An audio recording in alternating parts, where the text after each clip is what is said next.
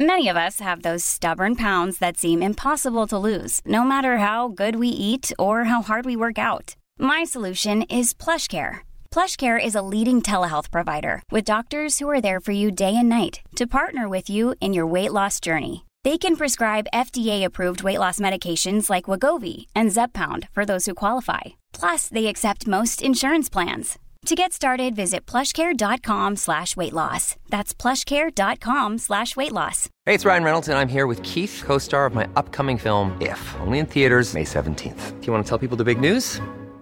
All right, I'll do it. Sign up now and you'll get unlimited for fifteen dollars a month and six months of Paramount Plus Essential Plan on us. Mint Mobile dot com slash switch.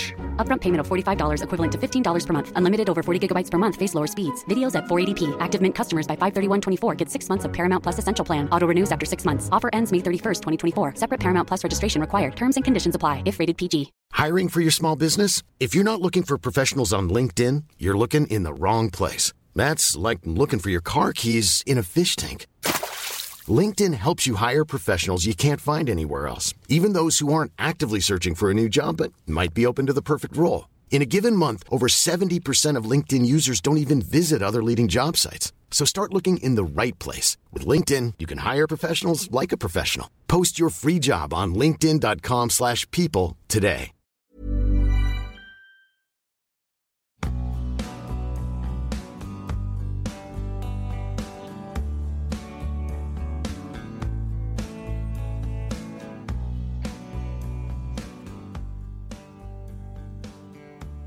سلام، من پیمان بشردوست هستم و شما دارید اپیزود چهل و یکم از پادکست داکس رو میشنوید.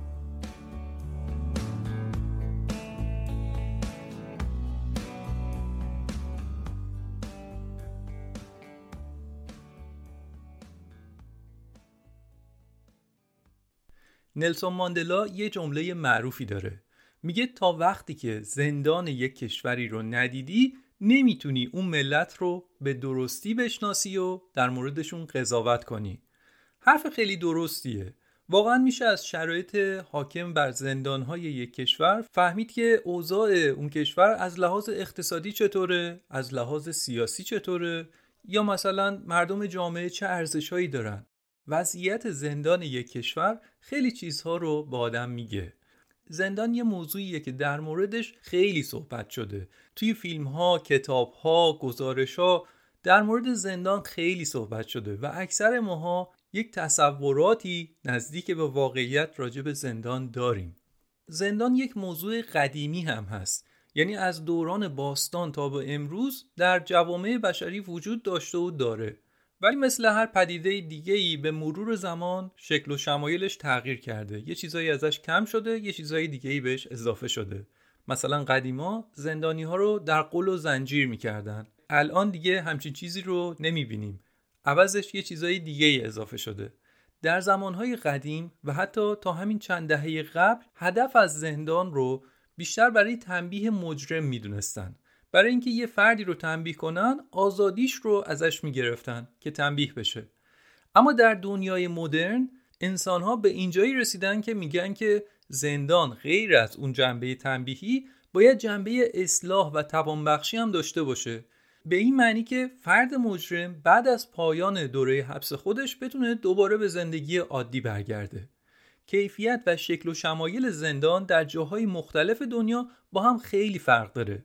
مثلا زندان‌هایی هست در نروژ که در اون زندانی‌ها امکانات خودشون رو دارن، حریم شخصی خودشون رو دارن، زندانبان‌ها با زندانی‌ها حرف میزنن، بهشون مهارت یاد میدن.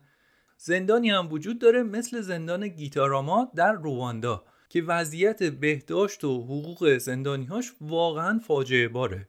موش و سوسک از سرکول زندانی‌ها بالا میره و از بس که جا کمه زندانی‌ها رو هم رو هم همینطور میخوابن. زندانی داریم مثل زندان روبن در آفریقای جنوبی که ماندلا بیست و هفت سال در یک سلول اونجا زندانی بوده و به همین خاطر هم امروز اونجا تبدیل شده به یک سایت میراث جهانی یونسکو. زندانهایی داریم در سیبری روسیه که بیشتر از صد ساله که محل حبس جنایتکارا و خلافکارای روسی بوده و توی همه این سالها بیشتر از صد سال بالغ بر یک میلیون نفر در اونجا زندانی شدن.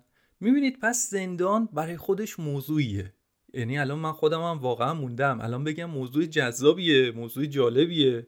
آره موضوع جالبیه برای بررسی از بیرون زندان، نه جالب برای موندن در اون تو. به هر حال موضوع مهمیه و ما میخوایم به زندان از یک زاویه دیگه نگاه کنیم.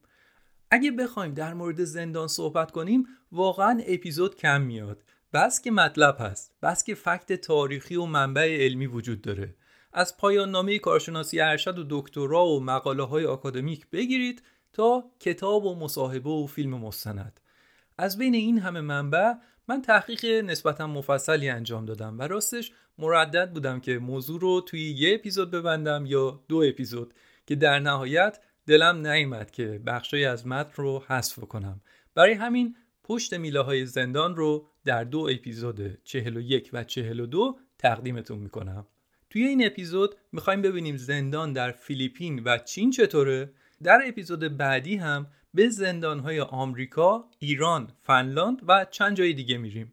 میخوایم ببینیم یک فرد بزهکار بعد از دستگیری چه بر سرش میاد، چه چیزهایی رو از دست میده، چه رنجهایی رو میکشه و از طرف دیگه چه حقوقی داره. بهتون قول میدم که این موضوع هم موضوع خیلی جالبیه و کلی مطلب شنیدنی براتون دارم که الان هیجان دارم که اونا رو براتون تعریف کنم. قبل از شروع اپیزود بگم که این اپیزود رو تقدیم میکنم به ساحت آزاد زنان و آزاد مردانی که برای اینکه جامعهشون، کشورشون جای بهتری بشه تلاش و مبارزه میکنن و حتی حاضرن در راهشون از گوهر آزادی هم بگذرن و در بند بیفتند. این اپیزود تقدیم میشه به آزادگان در بند.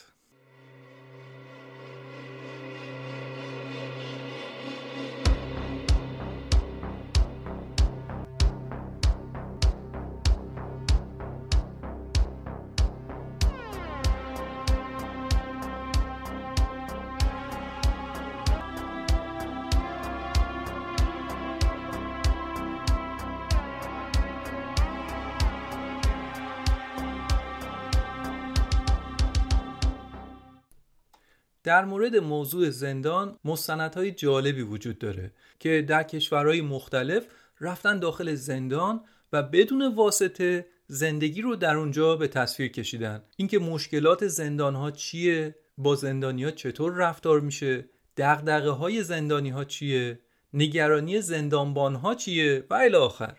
گرچه که زندان زندانه، هر جایی هم که باشه پر از تلخی و سختیه، اما بعضی از مسائل هست که کشور به کشور و شهر به شهر میتونه متفاوت باشه و شما این مسئله رو میتونید توی این دوتا اپیزود متوجه بشید. برای شروع میخوام در مورد یکی از قسمت‌های مجموعه پشت میله‌های زندان صحبت کنم که در مورد یکی از سخت‌ترین و شلوغ‌ترین زندان‌های دنیاست. یکی از چیزهایی که بیشتر مردم در مورد زندان نمیدونن مسئله ازدحام در زندانه. حالا این زندانی که میخوام در موردش بگم به خودی خودش همچین جای خطرناکی هم شاید نباشه، اما ازدحام بالای زندانی اون رو تبدیل به یکی از خطرناکترین زندانها کرده. زندان ساوت کوتاباتو در کشور فیلیپین. میخوایم ببینیم چه جور زندانیه و اصلا وقتی که یه زندانی وارد این زندان میشه چه اتفاقی براش میفته، چطور یک فرد مرحله به مرحله آزادیش رو از دست میده و در بند میفته. فیلیپین یک کشور استوایی در آسیای جنوب شرقیه. جمعیتش بیشتر از صد میلیون نفره و بیشتر از شش میلیون نفر بیکار هستند که این به گسست طبقاتی دامن زده. یعنی در کنار ده ها میلیون نفری که در مناطق معمولی و یا مدرن هستن، ده ها میلیون نفر هم کوخنشین و زاغنشین هستن. دقیقاً اینجاست که پای جرم و جنایت باز میشه. خلافایی مثل دزدی و زورگیری و اینها. اما بزرگترین جرم و بزه در فیلیپین مواد مخدره و در یه جاهایی از فیلیپین ماریجوانا و کرک مثل نقل و نبات بین مردم رد و بدل میشه. بیشتر کسایی که توی کار قاچاق مواد هستن دیر یا زود گذرشون به زندان ساوت کوتاباتو میفته. البته فقط قاچاقچی‌ها اونجا نیستن، قاتل‌ها و تجاوزگرهای جنسی هم در اون زندان هستن.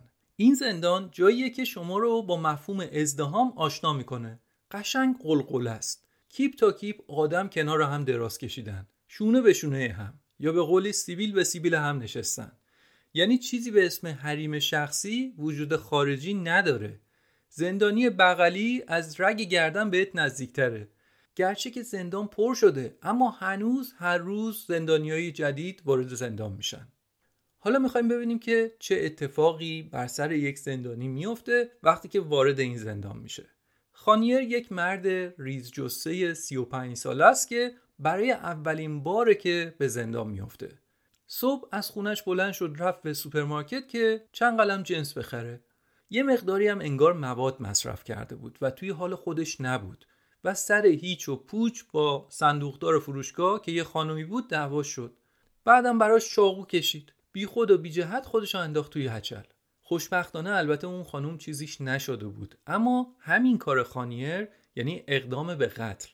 البته خانیر هنوز محکوم نشده، تازه این کارو کرده، تازه دستگیرش کردن و فعلا به اصطلاح متهمه. اتهام اقدام به قتل بهش وارد شده. دستگیرش کردن و دستبند به دست همراه با دو تا مأمور به زندان ساوت کوتاباتو آوردنش. در واقع این زندان مخوف بیشتر یک بازداشتگاهه، یعنی یک زندان موقته تا زمانی که دادگاه برگزار بشه و متهم حکم بگیره. بیشتر زندانیای این زندان منتظر دادگاه هستن. بعضیاشون چند ماه منتظر میمونن، بعضیاشون هم چند سال. فرقی هم نمیکنه قاتل باشن یا قاچاقچی. برای زندانیهای این زندان مهمترین چیز اینه که از اونجا، از این زندان، جون سالم به در ببرن. خانیر دستبند به دست تازه از در ورودی زندان وارد شده. کاملا مشخصه که اضطراب داره. نمیدونه که چی قراره به سرش بیاد. هنوز لباس شخصیش تنشه و یک کوله پشتی داره. پلیسا توی همون بازرسی اولیه وسایلش رو وارسی کردن و ازش از سه جهت عکس انداختن و وارد زندان کردنش. یعنی یکی از پلیسا دستشو گرفت و آوردش وارد مجموعه زندان کردش.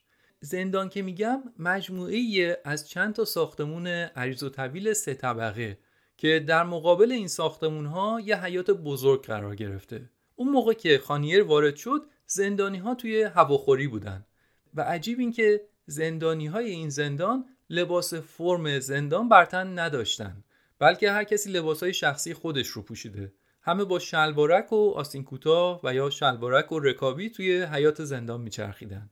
لباس‌های رنگ و بارنگ و تابستونی. جز این هم البته انتظاری نیست، بس که هوا گرم و شرجیه. متوسط دمای هوا سی و پنج درجه است در تمام طول سال، زمستون و تابستون. البته من بعدن که یه مقداری جستجو کردم فهمیدم که زندانی‌ها در فیلیپین لباس فرم دارن که در واقع یک تیشرت هستش، یک تیشرت نارنجیه، ولی ظاهراً برای پوشیدن اون انگار اجبار زیادی روشون نیست، احتمالاً به خاطر همین گرمای هوا و اینکه نیاز هست که مدام زود به زود زندانی‌ها لباسشون رو عوض بکنن، احتمالاً به این خاطر باشه. محوطه زندان شبیه به یک بازارچه قدیمیه. کوچه و گذرهای کثیف و شلوغ داره. توی یه گذر آرایشگاه زندان هست. البته آرایشگاه اسم خیلی لوکسیه که میشه با اغماز به اون صندلی وسط گذر اطلاق کرد. یکی از زندانی‌ها کارش اصلاح سر بقیه زندانیاست. توی فضای باز یه صندلی گذاشته، از زندانی‌ها پول میگیره و موهاشون رو با ماشین از ته میزنه. گذر همه زندانی‌ها به اونجا خورده. تیغ اون ماشین اصلاح در همون ساعت اولیه حضورش در زندان به سر خانیر هم خورد. خانیر غمگین و بهت زده روی صندلی نشسته بود و با حیرت موهاش رو میدید که داره کپه کپه از روی سرش میریزه پایین. هنوز باورش نمیشد که کجاست، وارد چه دنیایی شده. فقط چند ساعت قبلترش آزاد بود، در دنیای آزاد قدم میزد و حالا روی صندلی پلاستیکی آرایشگاه زندان نشسته بود و داشت دونه دونه چیزایی که از دنیای آزاد براش مونده بود رو از دست میداد. دور تا دورش بقیه زندانیا حلقه زده بودن و ایستاده بودن به لودگی و خندیدن. همین ایستاده بودن اونجا تماشا میکردن که این داره موهاشو میزنه، کر و کر میخندیدن. معلومه که کار اخلاقی نیست، اما شاید بهشون حرجی هم نباشه. دیگه در اون فضایی که هستن و با امکاناتی که دارن، ظاهراً این صحنه، یعنی صحنه شکستن غرور یک زندانی تازه وارد و همشکل شدنش با بقیه زندانی‌ها، از نظر اونا موضوع بامزه‌ایه، یا نمیدونم، شاید هم موضوع دلخنک کنیه که ببینن یه نفر دیگه هم از اون بیرون کارش به اینجا کشیده و به ما ملحق شده. حالا فکرشو بکنید چه فشار روحی به اون زندانی تازه وارد میاد.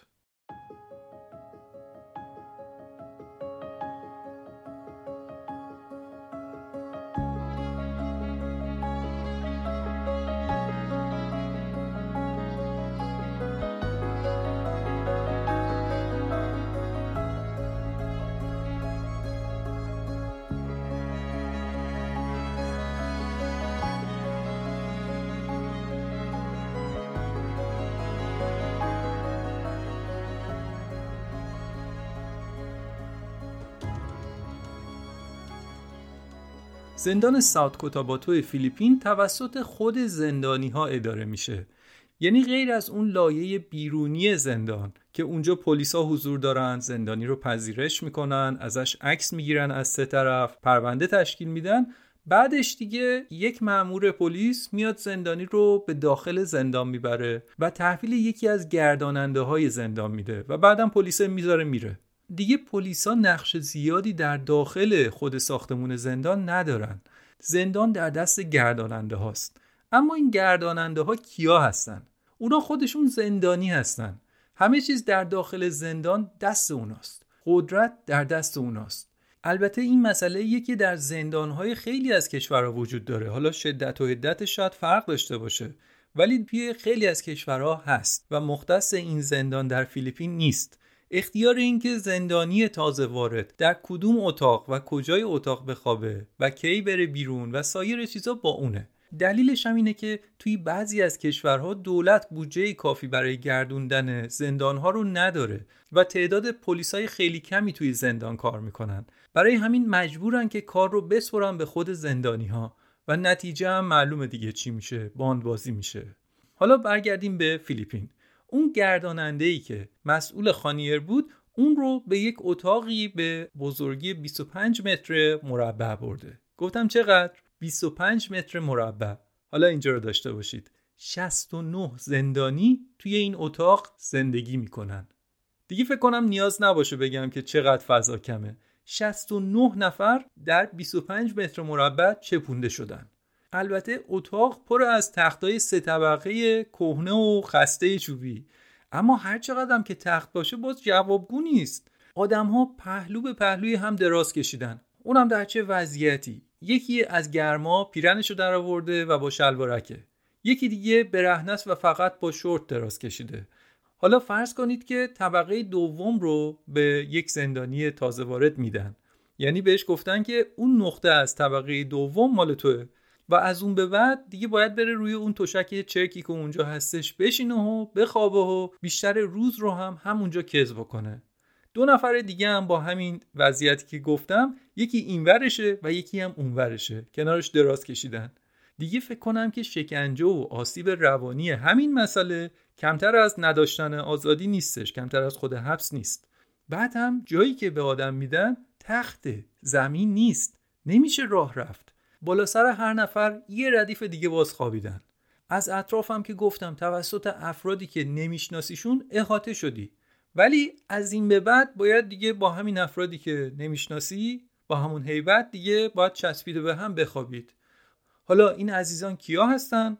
توشون سارق هست، قاتل هست، قاچاقچی هست، تجاوزگر جنسی هم هست. طبیعیه که با این شرایط خانیر گرخیده. کم میاره آدم، هر کسی هم باشه کم میاره. شما فکر کنید یه دفعه آزادیش رو از دست داده، هر آن چیزی که داشته و هر آن کسی که میشناخته رو گذاشته اون طرف دیوار و آوردنش به این طرف دیوار، لای چند هزار آدمی که حس میکنه باهاشون هیچ نسبتی نداره، هیچ سنخیتی نداره. ترسیده، به وضوح ترسیده که قراره اینجا چه بلایی سرم بیاد، کار من چی میشه، با اینا مگه من دووم میارم، جون سالم به در میبرم. تخت خانیر طبقه سومه که گرمترین و بدترین جای اتاقه و تمام گرما و بوی بد اتاق به اونجا میره. دیگه نور علی نور. زندانی های این زندان در طول روز چند ساعتی رو به هواخوری میرن. از اون اتاقا با اون وضعیتی که گفتم باید برن بیرون که هوای تازه بخورن. اونم هوای تازه که میگم توی به هر حال گرماست و توی آفتاب، زیر آفتاب باید بشینن. اما به هر حال از بودن توی اون اتاق خیلی بهتره. ولی باز خانیر چون که تازه وارده سه روز اول رو باید توی همین اتاق بمونه و فقط وقتی که اون مسئولش بهش اجازه بده میتونه در کنار اون، در معیت اون به حیات بره. با وجود اون هوای گرم، تجهیزات خنک کننده و تهویه‌ای در اتاق وجود نداره. چرا؟ البته یک دو تا پنکه کمجون توی هر اتاقی هستش، اما خنک کننده نیست و تجهیزی وجود نداره که هوای دم کرده اتاق رو ببره بیرون و هوای تازه بیاره تو. این زندان برای پانصد نفر طراحی شده، اما دو هزار نفر رو توش چپوندن. حتی زیر تخت‌ها هم شونه به شونه همدیگه دراز کشیدن. انگار نه انگار که اینا آدمیزاد هستن.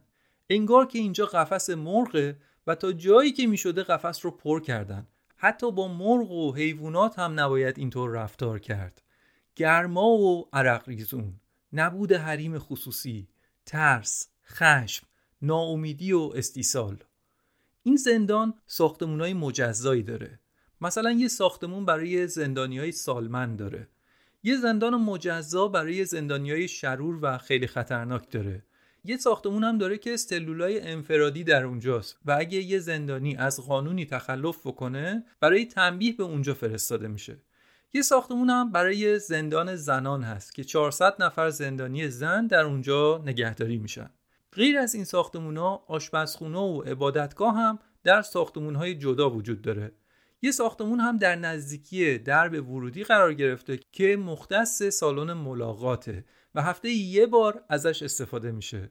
گفتم همه اینا در ساختمون‌های مجزا هستن و زندانی‌ها طبیعتاً فقط به بند و مناطق خودشون دسترسی دارن.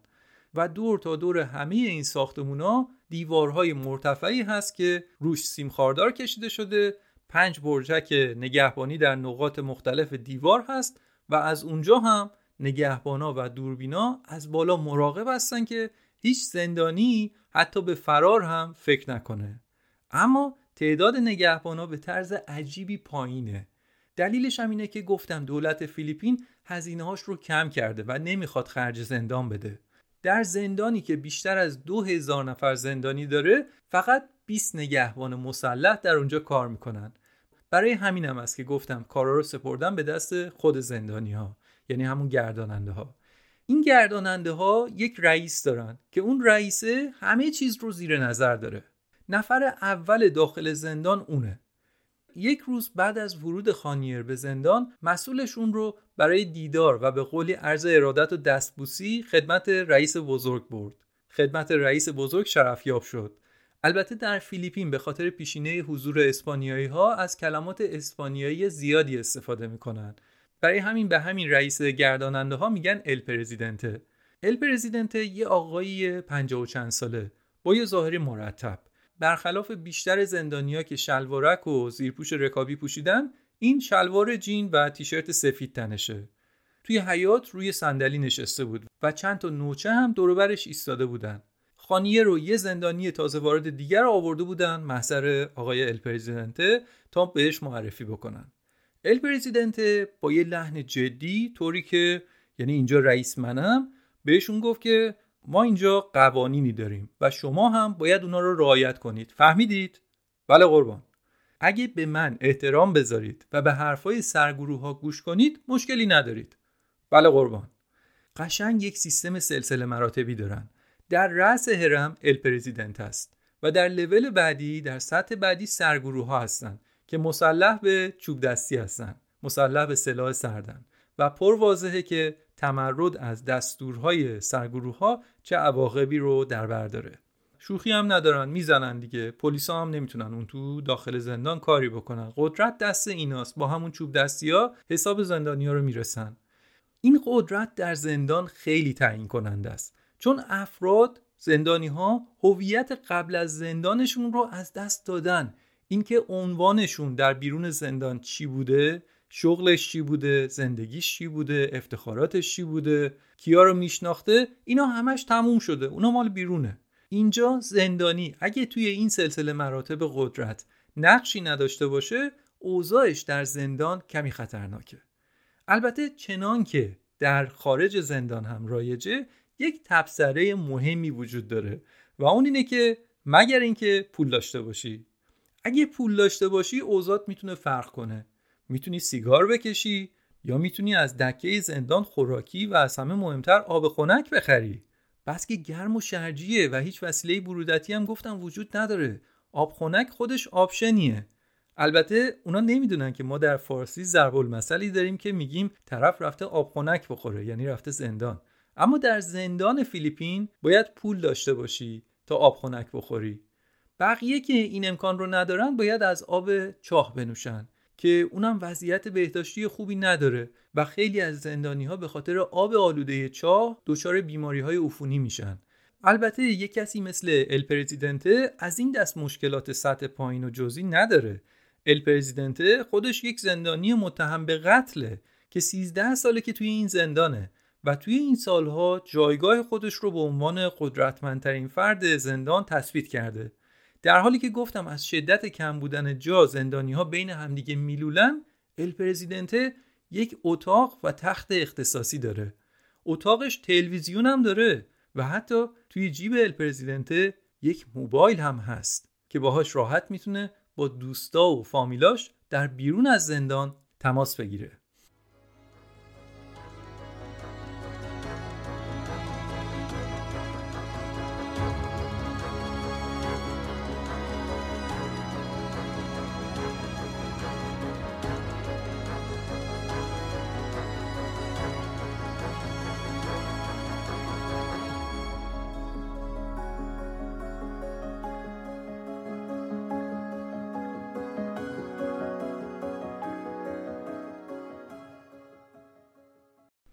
زندانی‌ها باید روزی دو بار در حیات بزرگ زندان جمع بشن تا یک پلیس، فقط یک پلیسا، تنهایی به داخل حیات بره و با کمک اون سرگروه‌ها زندانی‌ها رو شمارش بکنه.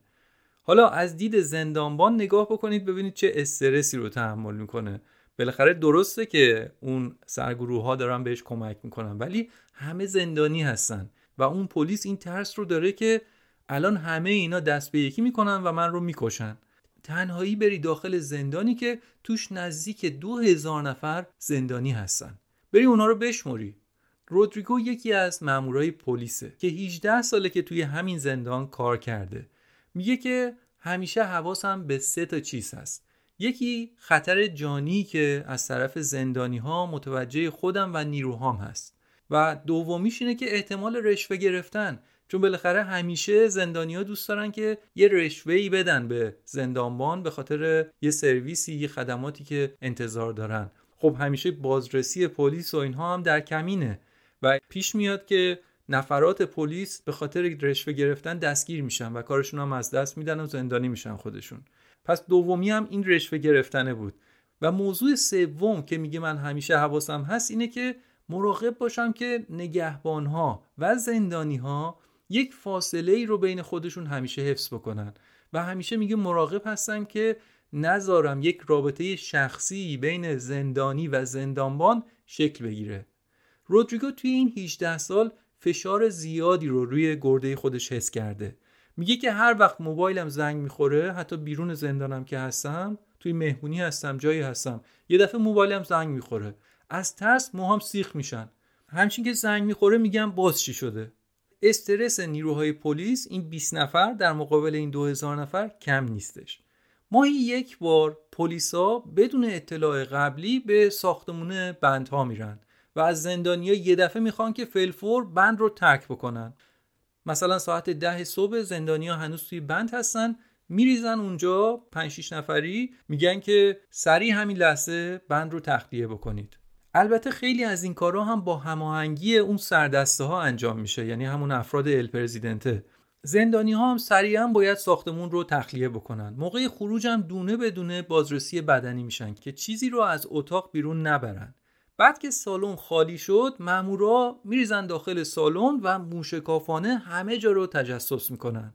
لای رخت خوابا، زیر تختا، سقف توالت، همه جا رو. هر چقدر هم که به خاطر شرایط بد بهداشتی اونجا کار ناخوشایند و حتی چندشاوری باشه، اما مامورها با جدیت این کار رو میکنن و هر بارم که میریزن ماشاءالله چند قلم جنس ممنوعه پیدا میکنن.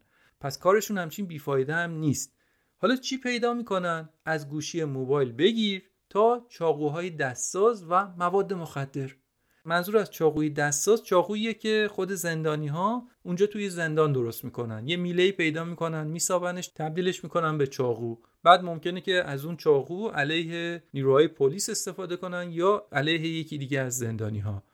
بعد از کشف کردن این اقلام، اگه مامورا بتونن متوجه بشن که این اقلام متعلق به کدوم یکی از زندانی‌هاست، برای اون زندانی گرون تموم میشه. میتونه به قیمت چند روز حبس توی سلول انفرادی تموم بشه یا اینکه نه، کلاً ممنوع الملاقات بشه. البته موبایل رو که از روی سیم کارتش خیلی راحت میشه فهمید که صاحبش کیه. اما اون اقلام ممنوعه مثل چاقوی دستساز یا مواد مخدر رو به این راحتی نمیشه فهمید. زندانی‌ها هم که خب گردن نمیگیرن، میگن نه این مال من نبوده. بیشتر کارهای داخل زندان به عهده سردسته هاست. مثلا عصر که میشه، سردسته ها زندانیا رو از محوطه به داخل زندان هدایت میکنن و بعد که زندانیا وارد اتاقاشون شدن، رفتن دیگه روی تختاشون مستقر شدن، نیروهای گارد، همون نیروهای پلیس میان و اتاقا رو قفل میکنن. یعنی کار اصلی رو همین گرداننده ها انجام میدن، اون قفل نهایی خود بند رو پلیس انجام میده. و بعد که در بند با قفل بسته شد، زندانی ها باید دوازده ساعت رو پشت میله ها باید اون داخل سپری بکنند تا فردا بشه و اجازه بدن که از بند بیرون بیان و برن به هواخوری. دوازده ساعت تلاش و مبارزه برای زنده موندن دارن، برای گرفتن هوای سالم، برای جنب در بردن از دعواها، برای گشنه نموندن، برای تقلای خوابیدن بین اون همه آدم. در دمای سی و پنج درجه کسی نمیتونه از گرما به این راحتی بخوابه. فقط تلاش میکنن تا حواس خودشون رو پرت بکنن که زمان بگذره. کنار همدیگه بدون فاصله خوابیدن. شب اولیه که خانیر زندانه و میگه نمیتونم حتی نفس بکشم. خانیر مغموم و ناراحته. به آزادی از دست رفتش فکر میکنه و فکر همسر و چهار فرزندش ولش نمیکنه. دلش براشون تنگ شده و براشون نگرانه که در نبود اون چه سرنوشتی در انتظار اوناست. این فکر را کلافش میکنه. اما درست در همون موقع که زندانی ها در تقلا هستن برای هوای تازه و برای خوابیدن، در بیرون از بند یک گروه سعادتمندی هستن که میتونن آزادانه در حیات رفت آمد کنن. کیا هستن؟ ال پرزیدنته و یاران با وفاش، یعنی همون سرگروه ها. ال پرزیدنته که یه خورده هم همچین فاز رهبر خردمند جمع رو گرفته، میگه که آره اینجا همه با هم برابرند، همه زندانی ها برابرند، غیر از بنده این حقیر که یک موقعیت خاصی دارم، بقیه زیر نظر من با هم برابر هستن. حالا انگار صدر اعظم موزامبیکه همچین فازی رو برداشته. اما دلیل ازدحام زندان‌های فیلیپین برنامه‌ایه که رئیس جمهور این کشور در سال دو هزار و هفده برای مبارزه با مواد مخدر اجرا کرد. یه دفعه رئیس جمهور جدید اومد گفت که ما باید شر مواد مخدر رو از این کشور بکنیم. یه دفعه ریختن عده زیادی از قاچاقچی‌ها رو زندانی کردن که هیچ. بعد تازه پلیس توی خیابونا افتاد دنبال قاچاقچی‌ها و دنبال معتادا به کشتنشون، بدون هیچ دادگاه و بدون هیچ محاکمه. یا همین که میدیدن با تیر میکشتن و انقدر معتادها رو بدون محاکمه کشتن که قاچاقچی‌ها و معتادا فوج فوج خودشون رو به پلیس معرفی میکردن که آقا تو رو خدا ما رو دستگیر کنید، زندان باشیم ولی نکشید ما رو. اینجوری بود که یه دفعه هفتصد هزار نفر در انتظار دادگاه قرار گرفتن و کشورم فقط هزار و ششصد نفر وکیل داشت. به خاطر همین باید همه اینها ماه‌ها و بلکه سال‌ها در انتظار میموندن و در انتظار باید بمونن تا نوبت دادگاهشون بشه، بلکه تکلیفشون معلوم شه. و مشکل اینی که نمیدونن تا چند سال باید اونجا باشن و همین بلا تکلیفیه هست که کلافشون کرده.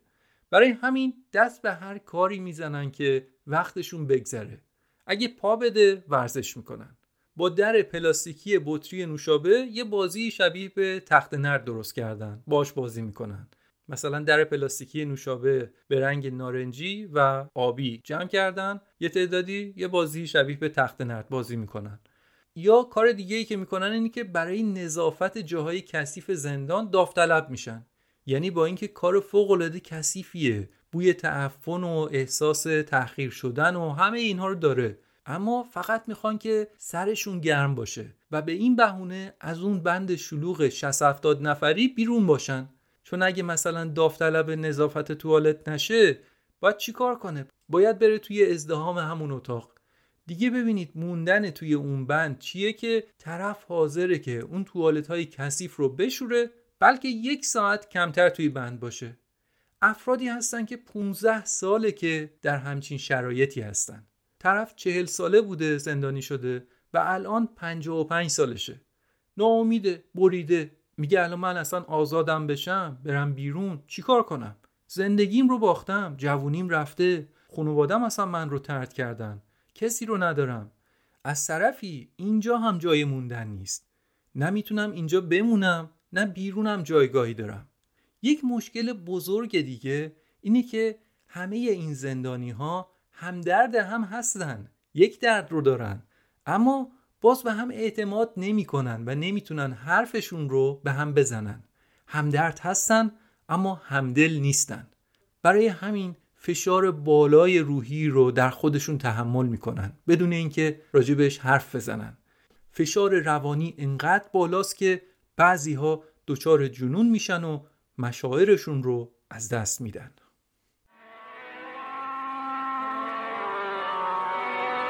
مورد اتهامو که میدونی، من بیگناهم. اون واسطه رو من نکشتم. نتونستی من دکیر بیاری، برام پاپوش درست کردی. این کاملا درسته، ولی اتهام تو ارتباطی به کشتن اون واسطه نداره. پس چیه؟ اتهام چیه؟ اتهام تو بزرگترین جرمیه که انسانی ممکنه مرتکب اون بشه. تو زندگی تو تباه کردی، بنابراین باید مجازات بشی.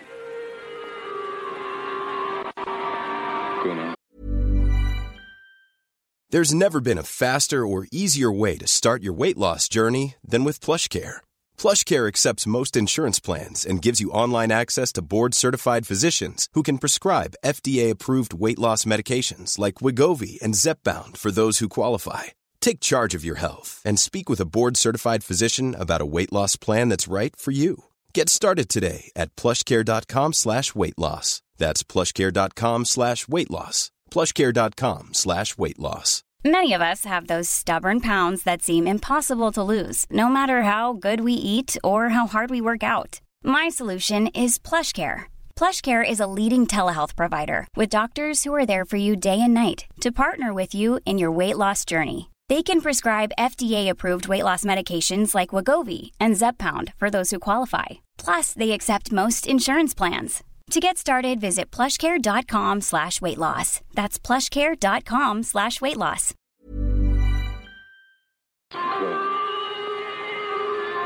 مجازات چنین جرمی مرگه. گناه کارم. گناه کارم.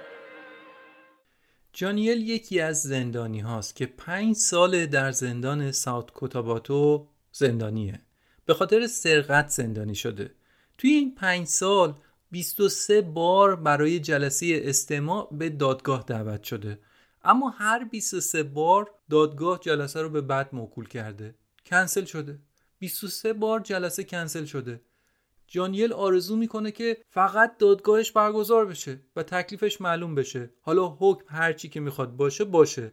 با تمام وجودش آرزو میکنه که ای کاش میتونه زمان رو به عقب برگردونه و این بار اون پول لعنتی رو نمیدزدید، بس که بهای سنگینی رو برای اون اشتباهش پرداخت کرده. چیزی که بیشتر از همه اذیتش میکنه اینه که همسرش هم به خاطر اشتباه اون، به خاطر همون دزدی، به عنوان همدستش دستگیر شده و در بخش زنان همون زندان اونم داره حبس میکشه. جانیل هر روز با این عذاب از خواب بیدار میشه که به خاطر اون بوده که همسرش هم پشت میله هاست. هر روز این عذاب رو بردوش میکشه که زنش هم نمیتونه بچه هاش رو ببینه و از این زجر میکشه که بچه هاش در بیرون زندان تنها هستن و با مشکلات زیادی دست و پنجه نرم میکنن. جانیل میگه فقط میخوام این کابوس تموم بشه، دیگه تحملش رو ندارم. شنبه روزیه که خیلی از زندانی ها منتظرش هستن. روز ملاقاته و خانواده زندانی ها برای دیدنشون به زندان میرن. البته نه همه زندانی ها. اونایی که نزدیکان و بستگانی در بیرون از زندان دارن و اون نزدیکان امکان اومدن به زندان رو دارن یا اصلا دوست دارن که به دیدن زندانیشون برن، چون بعضی از زندانی‌ها اهل یک شهر دیگه‌ای هستن و رفت آمد براشون کار راحت و یا ارزونی نیست.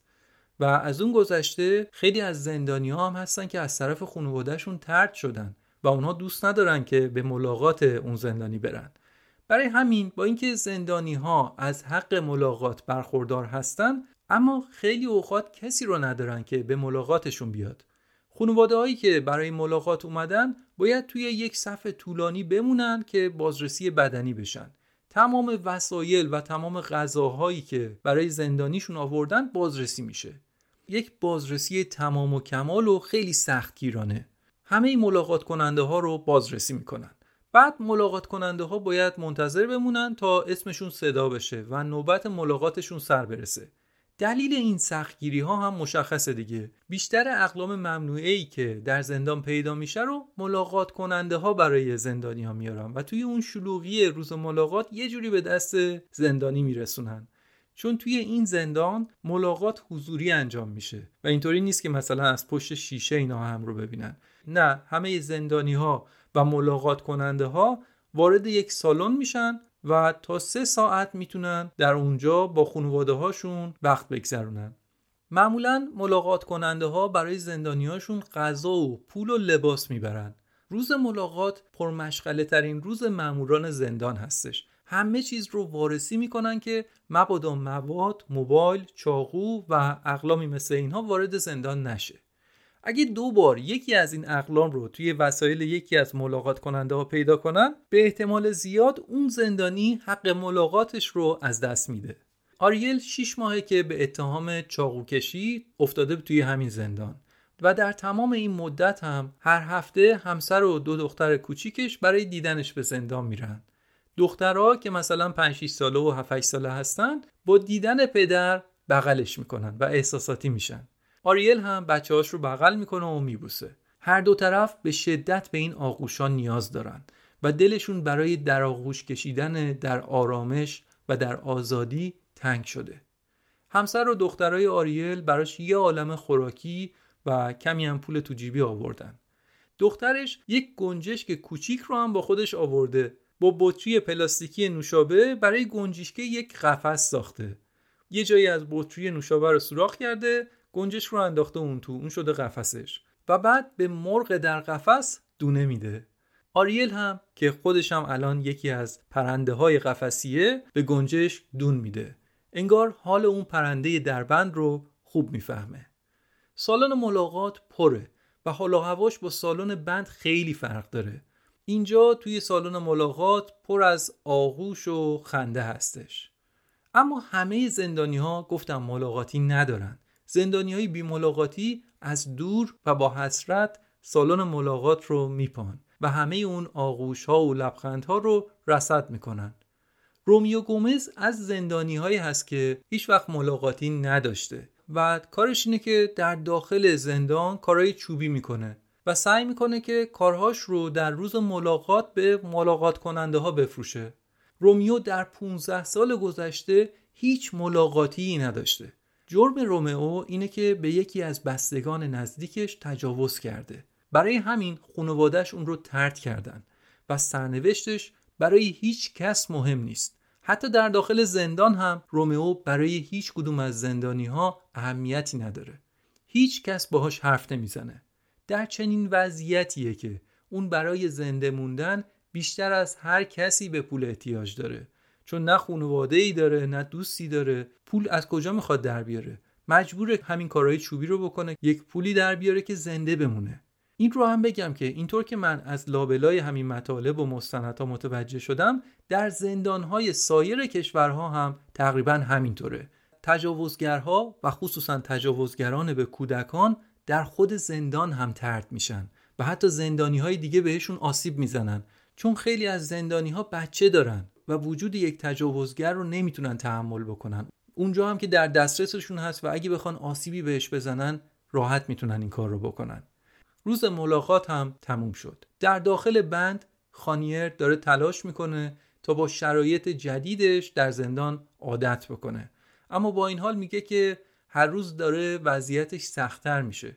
خانیر در حالی که با کاسه و سطل روی خودش آب میریزه و بدنش رو در یک گوشه از همون اتاق پر جمعیت میشوره، میگه که من فقط میخوام از این وضعیت در بیام. باورم نمیشه که به خاطر اون اشتباه احمقانه اون روز صبحم باید ماه‌ها و یا سال‌ها در اینجا منتظر بمونم و تاوان پس بدم.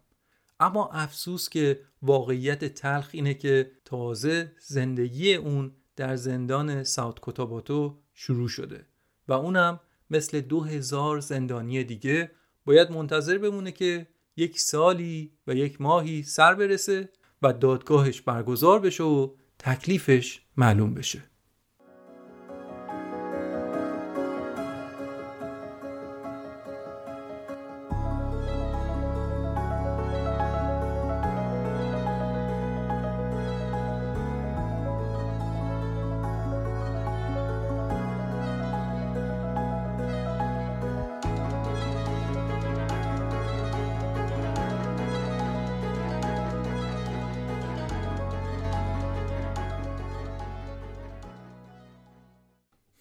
قبل از اینکه در مورد زندان‌های چین صحبت کنم، می‌خوایم بریم به لندن.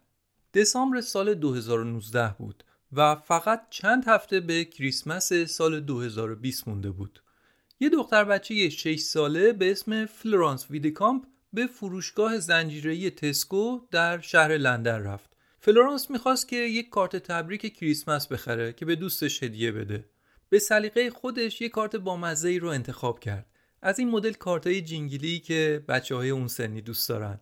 روی کارت عکس یه بچه گربه با کلاه بابا نوئل داشت. کارت رو خرید، اما وقتی که بازش کرد که بخواد متن خودش رو داخل کارت بنویسه، دید که داخل کارت از قبل یه متنی با خودکار روش نوشته شده. متن داخل کارت واقعاً شوکه کننده بود. روی کارت اینطور نوشته شده بود که ما زندانیان خارجی هستیم که در زندان کینگپو در شانگهای چین زندانی هستیم. اینجا ما رو برخلاف میل خودمون مجبور به کار میکنن. کار اجباری. لطفاً به ما کمک کنید و به سازمان حقوق بشر اطلاع بدید. بعدش هم زیرش نوشته بود که لطفاً با آقای پیتر همفری تماس بگیرید. پر واضحه که دختر بچه طفل معصوم بدجور ترسیده بود. برای همین به پدرش موضوع رو گفت. پدر فلورانس هم خوشبختانه ول نکن بود و موضوع رو جدی گرفت و یه جستجویی توی اینترنت کرد و توی پلتفرم لینکدین همون فردی که بهش آدرس داده بودن، یعنی پیتر همفری، رو پیدا کرد. براش یه پیام گذاشت، ازش پرسجو کرد که آقا داستان چیه؟ دوربین مخفیه؟ سرکاریه؟ چیه؟ ما یه همچین کارتی رو از فروشگاه تسکو خریدیم، آدرس شما رو دادن، داستان چیه؟ پیتر همفری یک روزنامه‌نگار سابق بریتانیاییه که بنا به دلایلی خودش هم در سال دو هزار و پانزده مدت چند ماهی رو توی همون زندان در شانگهای چین زندانی بوده. پیتر همفری به پدر فلورانس گفت که راستش منم نمیدونم که دقیقاً چه کسی این متن رو نوشته، اما آره منم یه زمانی اونجا زندانی بودم و حتما یکی از کسایی که من رو اون زمان میشناخته اسم من رو یادش بوده و فکر کرده که من الان میتونم کمکش بکنم، برای همین به من آدرس دادن. و بعد هم این موضوع رو که توی اون زندان زندانی ها رو مجبور به کار میکردن رو تایید کرد. اونجا بود که پای این موضوع به مطبوعات بریتانیا کشیده شد و قضیه مثل بم صدا کرد که آره تسکو، فروشگاه زنجیره‌ای معروف بریتانیا، کارت‌هایی رو داره میفروشه که توسط زندانی ها و اونم با کار اجباری تولید شده. بعدش اصلا تسکو خودش افتاد دنبال ماجرا و بعد کم کم پای دیپلمات‌های دوتا کشور باز شد، بریتانیا و چین، و کلی جنجال. من در یکی از منابعی که داشتم داستانی که در خود زندان اتفاق افتاده بود رو هم پیدا کردم که جالب اون رو هم بگم. لئو یک زندانی خارجی بود که سه سال توی همین زندان کینگپو در چین حبس کشیده. این بابا مشکلات زیادی رو اونجا داشته و از اون سختگیری‌هایی که زندانبان‌ها اعمال می‌کردن به خبرنگارها داستان‌هایی رو تعریف کرد. مثلا میگفت که یک بار یک زندانی مسیحی با صدای بلند دعا میخونده، چون اینها جایی بودن که زندانیهای خارجی در اونجا زندانی بودن و خب طبیعتا بینشون مسیحی هم بوده. یکی از اونها که مسیحی بوده با صدای بلند داشته دعا میخونده توی زندان یک کشور کمونیستی. زندانبانا که به این موضوع خیلی حساس بودن ظاهرا سریع اومدن و دست و پای این زندانی رو با طناب به یک کنده چوب بستن، طوری که یک روز نمیتونسته تکون بخوره. محکم بسته بودن به یک چوب بزرگ.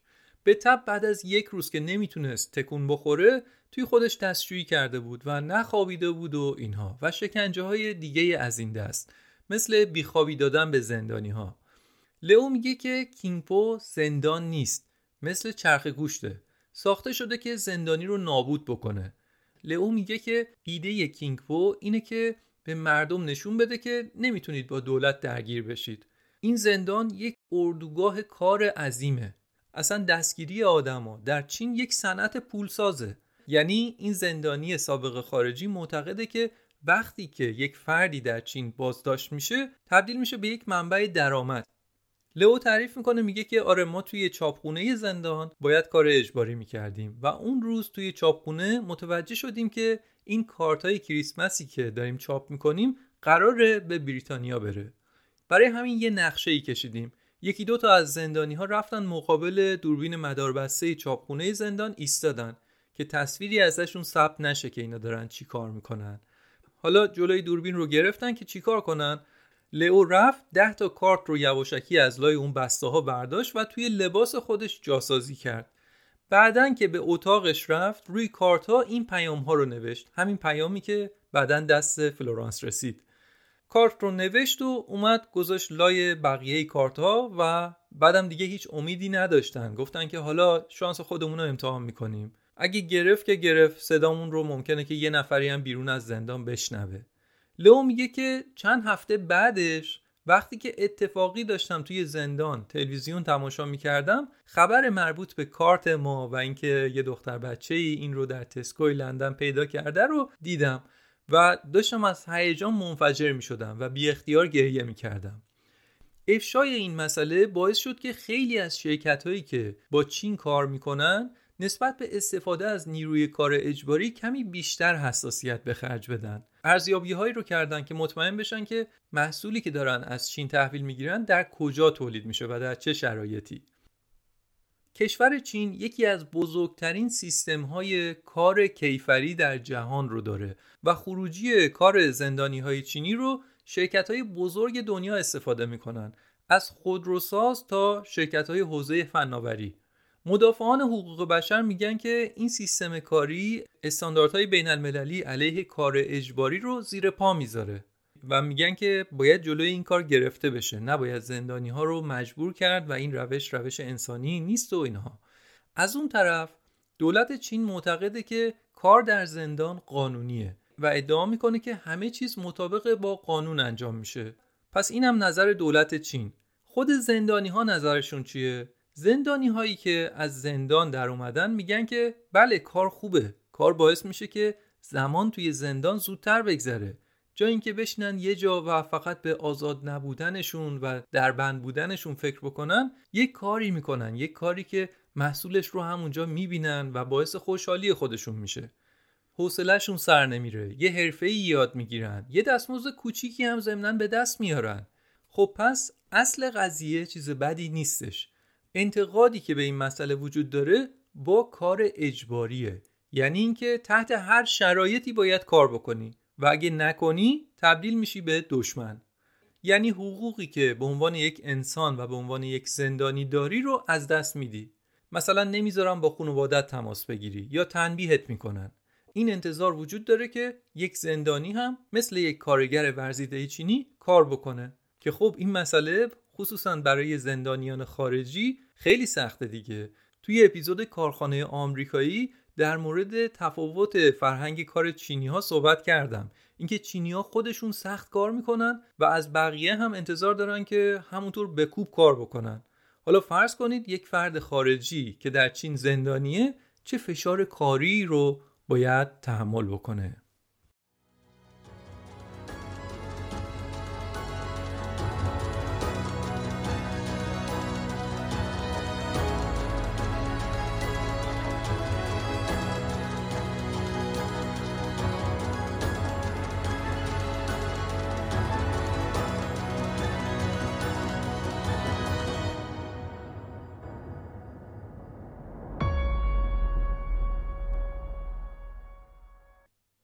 وقتی که من در مورد زندان‌های چین تحقیق می‌کردم به یک مورد عجیبی برخورد کردم. موضوع گولد فارمینگ. گولد فارمینگ رو شاید بشه پرورش طلا ترجمه کرد. اما منظور از گولد فارمینگ یه روشی از پول درآوردن از طریق گیمینگ و صنعت بازی هست. چجوریه؟ اینطوریه که توی بازی‌های کامپیوتری خیلی اوقات شما به عنوان بازیکن باید به فرض مسئله‌ای رو توی بازی حل بکنی یا یک حرکتی بکنی، به یک جایی برسی و بعد به عنوان امتیاز بهتون طلا تعلق میگیره. مثلا میگن هزار سکه طلا الان امتیاز شما هستش. منتها این طلا به تبع مجازیه دیگه، فقط توی بازی اعتبار داره. اما توی خیلی از بازی‌ها شما میتونید طلایی که به دست آوردید رو به سایر بازیکن‌ها بفروشید. مثلا یه بازیکن مبتدی اومده میخواد این بازی رو انجام بده ولی وقت نداره یا مهارت کافی نداره، ولی دوست هم داره که بازی مرحله دو سه رو مثلا انجام بده. نیاز به طلا داره یا نیاز به امتیازهای شما داره. برای این کار میاد امتیازهای شما رو میخره تا بتونه بره به مرحله بعد و بعد به شما پول میده، پول واقعی میده. شما امتیاز و طلای مجازی بهش میدید، اون پول واقعی به شما میده. اینجوری بوده که صنعت گولد فارمینگ شکل گرفته. یه عده آدم فقط کارشون این بوده که صبح تا شب بازی بکنن و امتیاز به دست بیارن و اون امتیاز رو به بازیکن‌های دیگه بفروشن. البته این موضوع در چند سال گذشته خیلی کمتر شده، ولی تو دهه دو هزار و دو هزار و ده رواج بیشتری داشت.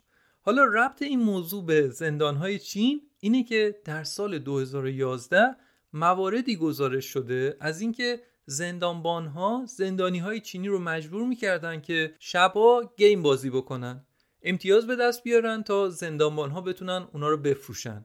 زندانی مجبور می‌شده تا جایی که می‌تونه بازی بکنه و اگه خوابش می‌برد کتک می‌خورد. گرچه موضوع گولد فارمینگ در زندان‌های چین بعد از اون دیگه گزارش نشده، یا حداقل من گزارشی رو نتونستم پیدا کنم، اما در کل این موضوع نشون میده که انگار گردانندگان زندان در چین زندانی رو به عنوان یک منبع کسب درآمد نگاه میکنن. یادتون میاد حرف نلسون ماندلا رو از زندان یک کشور میشه اون جامعه رو شناخت؟ با شناختی که از ساختار اقتصادی و سیاسی چین داریم شاید این هم یک تأییدی باشه روی این مسئله که ارزش‌های حاکمان اون کشور چیه و از زندانی هم به عنوان نیروی کار استفاده میکنن تا اینکه کشور بتونه توسعه اقتصادی خودش رو طبق برنامه جلو ببره. خب پس تا اینجا در مورد این صحبت کردیم که در زندان‌های چین کار انجام میشه و کار اجباری انجام میشه، گرچه که زندانی‌ها در برابر کاری که دارن میکنن حقوق دریافت میکنن و مهارت هم کسب میکنن. اما در هر صورت گفتیم انتقاداتی هم به این مسئله وجود داره. اما در بین زندان‌های چین یک زندان مرموزی وجود داره که جایگاه خاصی داره. زندان کینچنگ که در حومه بیجینگ یا همون پکن واقع شده. غیر از تصویر هوایی از بالای این زندان میشه گفت تصویری از داخل این زندان وجود نداره در اینترنت. اما روزنامه‌نگارا تونستن با بعضی از زندانی‌های سابقی که در اونجا زندانی بودن مصاحبه کنن. منظور البته روزنامه‌نگارای غربیه. حالا چرا انقدر این زندان جذابه برای روزنامه‌نگارای غربی؟ دلیلش اینه که زندان کینچنگ جاییه که کارگزاران سابق دولت و اعضای سابق حزب کمونیست اونجا زندانی میشن. یعنی سیاستمدارایی که متهم به فساد مالی شدن اونجا میرن و یا سیاستمدارایی که از نظر سیاسی برای امنیت کشور تهدید محسوب میشدن اونجا زندانی میشن. و البته غیر از اینا، یعنی افرادی که زمانی در ساختار حکومت چین حضور داشتن، غیر از اینها بعضی از زندانی‌های سیاسی سرشناس چینی هم، یعنی مخالفان حزب کمونیست هم اونجا زندانی هستن. اما گفتم بیشتر زندانی‌های این زندان همون متهمان یقه سفید هستن، یعنی کارگزاران سابق حزب کمونیست. ماو تسه تونگ یا کسی که ما اون رو به عنوان ماو میشناسیم بنیانگذار جمهوری خلق چین بود. ماو در سال هزار و نهصد و پنجاه و هفت توی یک سخنرانی توضیح داده بود که بنا به یه دلایلی زندانیان سیاسی رو ما نباید اعدام کنیم. بعدش هم دلایل خودش رو لیست کرده بود. گفته بود که اولا این که وقتی یه نفری رو اعدام می‌کنیم بعداً برای اینکه عدالت رو رعایت بکنیم مجبور میشیم که همه افرادی که همون جرم رو انجام دادن رو هم اعدام بکنیم. یعنی دیگه میافتیم توی یک دوری که هر کی که این کارو کرده باید از دم تیغ بگذره و کلا راه نجات عده زیادی رو میبندیم.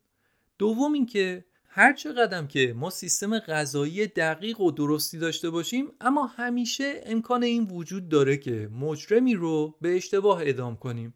اینم از دلیل دوم. دلیل سومی که میگفت که نباید زندانیان سیاسی رو اعدام بکنیم این بود که میگفت که با اعدام کردن زندانی یکی از شواهد اصلی اون پرونده از بین میره، یعنی راه برای تحقیق دوباره در مورد اون پرونده از بین میره. میگفت که دلیل چهارم هم اینه که گیریم که زندانی سیاسی رو کشتیم، چه اتفاقی میفته؟ تولید کشور افزایش پیدا میکنه، تحقیقات علمی رشد پیدا میکنه، دفاع ملیمون تقویت میشه، تایوان آزاد میشه. نه، هیچ کدوم از اینا، فقط جون یک نفر رو گرفتیم. و در انتها میگفت که دلیل پنجم من هم اینه که با اعدام کردن منتقدان نظام کمونیستیمون متهم به کشتار بیش از حد میشه و این باعث بدنامی ما میشه. بنابراین درسته که حالا مخالفین ما آدمای شروری هستن، اما ما میتونیم بعد از دستگیری اونا رو به افراد مفیدی برای جامعه تبدیل بکنیم. اینا حرفای ماو، اولین رهبر جمهوری خلق چین بود. حالا برگردیم به زندان کینچنگ. این زندان، زندان کینچنگ، با این نیت ساخته شده که همین صحبت‌های ماو روی زمین نمونه. به جای اعدام کردن زندانیان سیاسی، در زندان کینچنگ اونا به کار گرفته بشن. از دید مقامات چینی دارم میگم ها، و الا معلومه که نه تنها زندانی سیاسی نباید اعدام بشه، بلکه اصلا نباید چیزی به اسم زندانی سیاسی وجود داشته باشه. حالا نقد اصلی راجع به اصل خود اعدام به کنار، فعال سیاسی، منتقد سیاسی باید در قالب احزاب فعالیت بکنه و نظر خودش رو بگه و تا زمانی که دست به اسلحه نبرده و امنیت کشور رو به خطر ننداخته فعالیتش رو بکنه، ولو در مخالفت با حزبی که امروز قدرت رو در دست داره. منتها مسئله در کشورهایی مثل چین اینه که یک حزب همیشه باید در قدرت باشه، فقط یک حزب، و تحمل حزب دیگه‌ای رو هم ندارن، تحمل آدمای دیگه‌ای رو هم ندارن. اداره کردن زندان‌های چین زیر نظر وزارت دادگستری انجام میشه، اما زندان کینچنگ تنها زندانیه که زیر نظر وزارت امنیت عمومی چین اداره میشه. نه که این زندانی‌ها متفاوت هستن، برای همین رویه‌ها توی این زندان هم متفاوت از بقیه زندان هاست. و این زندان، یعنی زندان کینچنگ، رو به عنوان راحت‌ترین ندامتگاه چین میشناسن. مجرمای عادی به زندانهای دیگه فرستاده میشن. اینجا زندان آدم مهماست. مشهورترین زندانی سیاسی تاریخ چین فردیه به اسم لیو شیائوبو. بذارید یه توضیح کوچیکی هم راجع بهش بدم. لیو شیائوبو این آقا نویسنده بود، دکترای ادبیات چینی داشت و در زمان دانشجوییش توی جنبش دموکراسی خواهی میدان تیانانمن هم حضور فعال داشت و اصلا جز رهبران دانشجوها بود و به خاطر همین مسئله هم بیست و یک ماه زندانی شد. منتها بعد که آزاد شد دوباره فعالیتاش رو ادامه داد و بعد دوباره سه سال حکم گرفت که در اردوگاه کار اجباری بره و کار بکنه. بعد از آزادی دوباره در برابر نظام تک‌حزبی ایستاد و از حکومت خواست که اجازه بدید در کنار حزب کمونیست احزاب دیگه هم فعالیت بکنن. پیشبینی پاسخ حزب کمونیست هم سخت نبود البته. برای بار سوم در سال دو هزار و نه دستگیر شد و به یازده سال زندان محکوم شد. یک سال بعدش در سال دو هزار و ده از طرف کمیته صلح نوبل در نروژ به عنوان برنده جایزه صلح نوبل در سال دو هزار و ده انتخاب شد که خب زندانی بود و دولت چین بهش اجازه خروج نمیداد. تازه نه تنها خودش اجازه خروج نداشت که هیچ، همسرش رو هم در حبس خانگی قرار دادن که نتونه از چین خارج بشه. اما در هر صورت لیو شیائوبو مبتلا به سرطان شده بود و چند سال بعدش در سال دو هزار و هفده از دنیا رفت. طبعا به خاطر همه این اتفاقات و سابقه مبارزاتی که داشت و اون جایزه نوبلی که گرفته بود، اون رو تبدیل کرد به مشهورترین زندانی سیاسی چین. حالا این توضیح رو راجع بهش دادم که بگم که اون هم مدت هجده ماه در همین زندان در حبس بود. گرچه گفتم بیشتر زندانی های اونجا اعضای سابق و بلندپایه حزب هستن. از وقتی که شی جین پینگ رئیس جمهور چین شد، بیشتر از یک میلیون مقام چینی به اتهام فساد اداری مجازات شدن. بیشتر از یک میلیون نفر. تصورش هم سخته. فکر بکنید در لول‌های مختلف. بعضی‌ها رده بالا بودن، به قول خودشون ببر بودن و بعضی‌ها هم رده پایین بودن. باز به قول خودشون مگس معمولی بودن. این اصطلاحات رو به کار میبرن. زندان کینچنگ قفس ببرهاست. اون مگس‌های معمولی رو میفرستن زندان‌های دیگه. یعنی دیگه شما فکر بکنید از اون یک میلیون نفری که مجازات شدن، طرف باید در چه لول بالایی باشه که بیاد در کینچنگ زندانی بشه. کینچنگ جاییه که مهره‌های سوخته‌ای که وجودشون حتی در زندان هم هنوز برای سیستم مهمه، اونجا زندانی میشن و برای همین در زندان یه وقتایی امتیازات ویژه بهشون میدن. گرچه زندان زندانه و امکانات خاصی غیر از تخت و سلول ندارن، اما حداقل مثل بقیه زندان‌ها ازشون کار اجباری نمیکشن. مثلا یکی به باغبانی علاقه‌منده، باغبانی میکنه. یکی به خوشنویسی علاقه‌منده، توی سلول خودش میشینه خوشنویسی تمرین میکنه و کارهایی از این دست. یا مثلا یکی از مقامات رده بالای سابق براش مهم بوده که یونیفرم زندان تنش نباشه، دوست نداشته. بهش اجازه دادن که کت و شلوار بپوشه. توی زندان با کت و شلوار میگرده. داداشمون همچین آدم رسمیه. کینچنگ زندان خاصیه و زندانبان‌ها هم راجع به این مسئله توجیه هستن و به زندانبان‌ها گفته شده که این زندانی‌ها افراد عادی نیستن و نباید بهشون آسیب بزنید. اینم از زندان کینچنگ. راجب چین حرف خیلی زیاده، ولی چون باز راجب کشورهای دیگه هم میخوایم صحبت بکنیم، من یه شمعی اینجا راجب چین گفتم. اما قبل از اینکه پرونده چین رو اینجا ببندیم، بذارید راجب یک زندان بزرگ هم صحبت بکنم. یک زندان تقریبا به اندازه مساحت ایران در داخل چین، یعنی یک منطقه بسیار وسیعی از چین. دارم راجب استان شینجیانگ صحبت میکنم که اویغورها ساکنش هستن. البته مردم اونجا، همین اویغورها، میگن که اسم منطقه ما ترکستان شرقیه. شینجیانگ یا ترکستان شرقی بخشی از چینه که هممرز با پاکستان و افغانستان و تاجیکستان و چند کشور آسیای میانه هستش و بیشتر مردم این منطقه ترکستان شرقی یا شینجیانگ مسلمان هستن و از اقوام ترک تبارن. برای همین با سایر مناطق چین از نظر زبان و فرهنگ و مذهب تفاوت دارند. حتما شنیدید که چندین ساله که دولت چین برنامه‌های محدود کننده‌ای رو توی این منطقه روی اویغورها اجرا کرده و دنبال اینه که فرهنگ چینی رو در اونجا جا بندازه. تغییر فرهنگ، حرفشون اینه که ما می‌خوایم فرهنگ رو تغییر بدیم. منتها خب تغییر فرهنگ باید آروم آروم با روش‌های فرهنگی باشه دیگه. اما روش ها روش های فرهنگی نیست. روششون زور و فشاره. از هر بیست و پنج نفر در این استان یک نفر در زندان هست. ما میگیم زندان، دولت چین میگه اردوگاه. میگه اینا تهدید تروریستی هستن و ما توی اردوگاه هامون به این افراد زبان چینی آموزش میدیم. مهارت های فنی حرفه‌ای یاد میدیم و افراط‌گرایی رو از بین میبریم. این حرف حکومت چینه. اما اویغورها میگن که نه، دولت چین با این کارش داره جمعیت ما رو در اینجا محدود میکنه و فرهنگ و زبان و مذهب ما رو داره از بین میبره. رفتار حکومت چین با این مردم واقعا وحشتناکه، اما به خاطر رابطه خوبی که حکومت چین با کشورهای مسلمون داره، تقریبا تمام کشورهای مسلمون راجع به این مسئله سکوت کردن. بیشتر از یک میلیون نفر از مردم اویغور در اردوگاه‌های کار اجباری به سر میبرند. در داخل زندان سالن‌های تولیدی مختلف است که زندانی‌ها صبح تا شب فقط کارشون تولیده و اونها مجبورن که کار بکنن.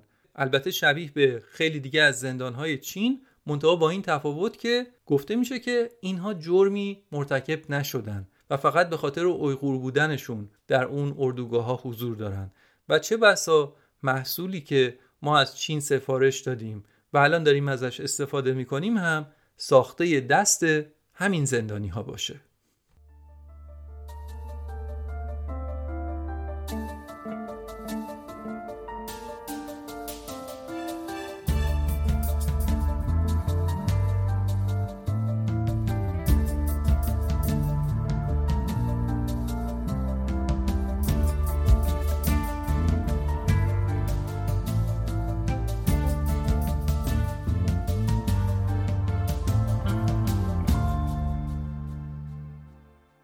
خب تا اینجا در مورد زندانهای فیلیپین و چین صحبت کردم و کمی هم راجع به حقوق زندانی‌ها و همینطور چالش‌های گردانندگان زندان صحبت کردم. موضوع زندان واقعاً پر از نشنیده‌های غافلگیر کننده است. توی اپیزود بعدی هم در مورد زندان در آمریکا، ایران، اسکاندیناوی و چند جای دیگه صحبت می‌کنم. هدف اینه که با مفهوم زندان، فضای حاکم بر زندان آشنا بشیم، مشکلات زندانی رو بفهمیم و کم کم نسبت به موضوع زندان و زندانی حساسیت بیشتری داشته باشیم. باز من دوست دارم که ارجاع بدم به صحبت نلسون ماندلا و اینکه نحوه رفتار یک ملت با زندانیانشون محک خوبی هست از اینکه اون ملت چطور فکر میکنه و چه ارزشایی داره. هرچقدر ما نسبت به حقوق زندانی ها حساس باشیم نشون میده که دغدغه های انسانی بیشتری داریم. خب من دیگه همینجا این اپیزود رو تموم میکنم. اجازه بدید که قبل از خداحافظی از مانی اثنی‌عشری، گرافیست خوش‌ذوق تشکر بکنم بابت کمکش برای طراحی پوسترهای پادکست داکس. طراحی اپیزود حسیدی‌ها و دردسرهای مد کار خود مانیه. پوستر بقیه اپیزودها رو هم من سعی کردم که شبیه به همون الگویی که مانی تعریف کرده دوباره طراحی بکنم. همینطور ممنونم از دوست عزیزم نیما بیگلربیگی برای کنترل و بازبینی متن این اپیزود. ممنون از مانی و نیمای عزیز. یادآوری کنم که متن اپیزودها رو کم کم داریم هم در وبسایت پادکست داکس و هم توی صفحه داکس در وبسایت ویرگول میذاریم. میتونید متن رو بخونید و تصاویر مرتبط با متن هر اپیزود رو هم همونجا ببینید. مرسی از شما شنونده ها بابت پیام‌های پرمهرتون و پیگیریتون برای انتشار پادکست. من واقعاً دوست دارم که زودتر و بیشتر از این پادکست بسازم. اما یه وقتایی مشغله کاری این اجازه رو بهم نمیده. مثل همین چند وقت گذشته که من واقعاً متن این اپیزود رو لابلای سفرهای کاری و نیمه شب و با یه سختی‌های واقعاً زیادی نوشتم و منتی هم نیست. این کار رو با عشق و علاقه انجام میدم و باعث خوشحالی و افتخارم هستش که شما پیگیر اپیزودهای جدید هستید. گرچه این اپیزود رو در روزهای اول سال هزار و چهارصد و دو دارم منتشر میکنم و تلاشم به اینه که قسمت بعدی پشت میله های زندان رو تا قبل از پایان همین تعطیلات نوروز منتشر بکنم. بنابراین قسمت بعدی هم به زودی منتشر خواهد شد. به هر حال ممنونم که شرایط رو درک میکنید و حمایتتون رو ادامه میدید. دمتون گرم و تا اپیزود بعدی خداحافظ.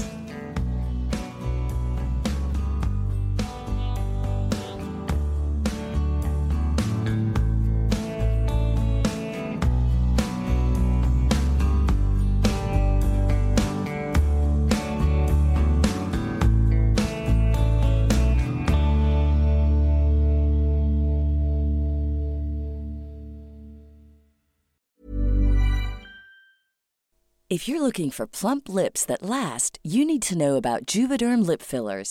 With Juvederm Volbella ایکس سی and Juvederm Ultra ایکس سی, your lip look, whether it's subtle or bold, can last up to one full year with optimal treatment and no additional maintenance. Find a licensed specialist and see if it's right for you at Juvederm dot com today. That's J U V E D E R M dot com.